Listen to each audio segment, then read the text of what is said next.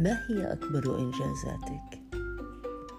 مجرد استيقاظك في كل صباح وخروجك من سريرك الدافئ لبدء يومك الجديد بحلوه، بمره، بفرحه، بتعاسته، بنجاحاته، بخيباته، فأنت قد حققت إنجازاً.